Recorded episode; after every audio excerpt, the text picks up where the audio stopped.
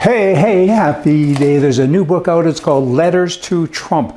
What a fantastic book. A very good friend of mine, Ed Burlew out of Toronto, Canada. He just sent it to me by courier. Ed, thanks so much. Ed is the gun lawyer in Canada. He's out supporting freedom and fighting for everybody, whether you have a gun or not. But of course, guns are his specialty. And just out of the blue, he and I kind of share a like for Trump's policies and all the, you know, those things. And we've watched him speak at a variety of different places and blah, blah.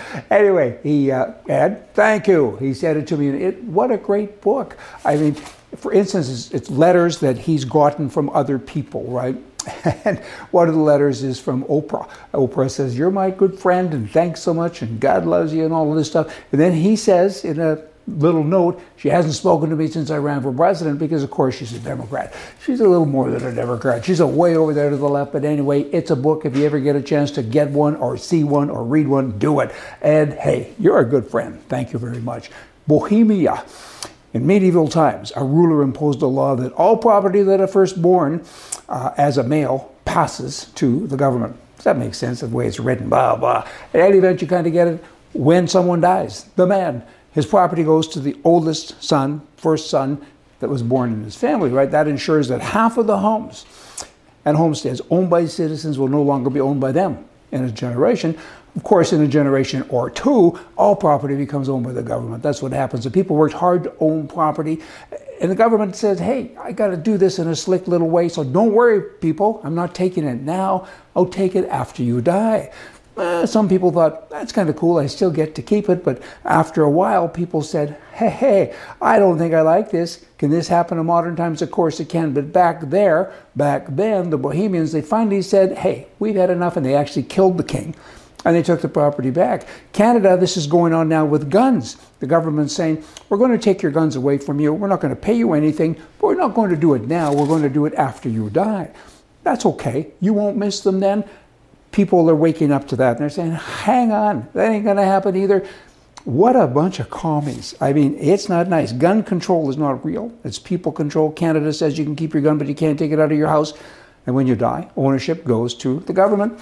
Hey, government, pay attention. Bohemia and other countries too. Do you get it? It's kind of not very nice for what you're trying to do to your own people. 70% of all of your people, by the way, never voted for you, but they have an agenda. They're changing the country. I'll talk more about this another day in a long show because you need a lot of wind to kind of go through it all and see the damage that's actually been done. And people think Bohemia. Get up out of your chair, yell, scream, make it happen. In the US, it's interesting because when you talk to a Canadian about his country or her country, they say the US is no better. Okay, but the US has a constitution. Canada does not. They have what they call the Charter of Rights. That means that it's rights that can be employed and used only by the left wing government. That's what it means. It's got nothing to do with right, as you get that word out of there altogether.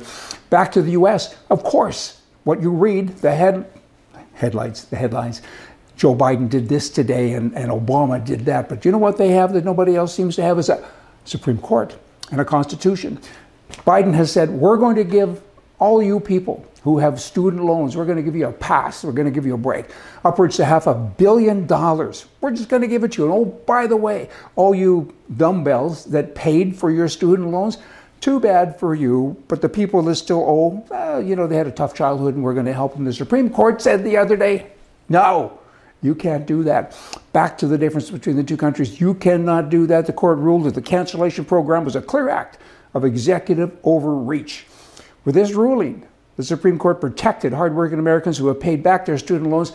And, and it's a system. Too many people are getting too much education. For what reason? I mean, the schools are screwing everybody anyway because it's bad. If you want to go to school, should you really pay the kind of money you're doing? Competition. These schools, they live on government grants from the Biden organization, Biden administration, pick, pick a term. It's all bad and it's all corrupt, and all the left wing wackos prior to Biden have been on the same path. So there is a big difference between America and all other countries. They have a constitution, they have a Supreme Court. And you people who think Trump's a bad guy, look at his policies. If it wasn't for him nominating the conservative judges that he did, the ruling would not have been this way. They would have given away half a billion dollars, which you know at the end of the day would have been two or three times that amount. And the country would be broke one day, and you would no longer enjoy the system that is there by the people who put it into place what, 250 years ago, whatever it is.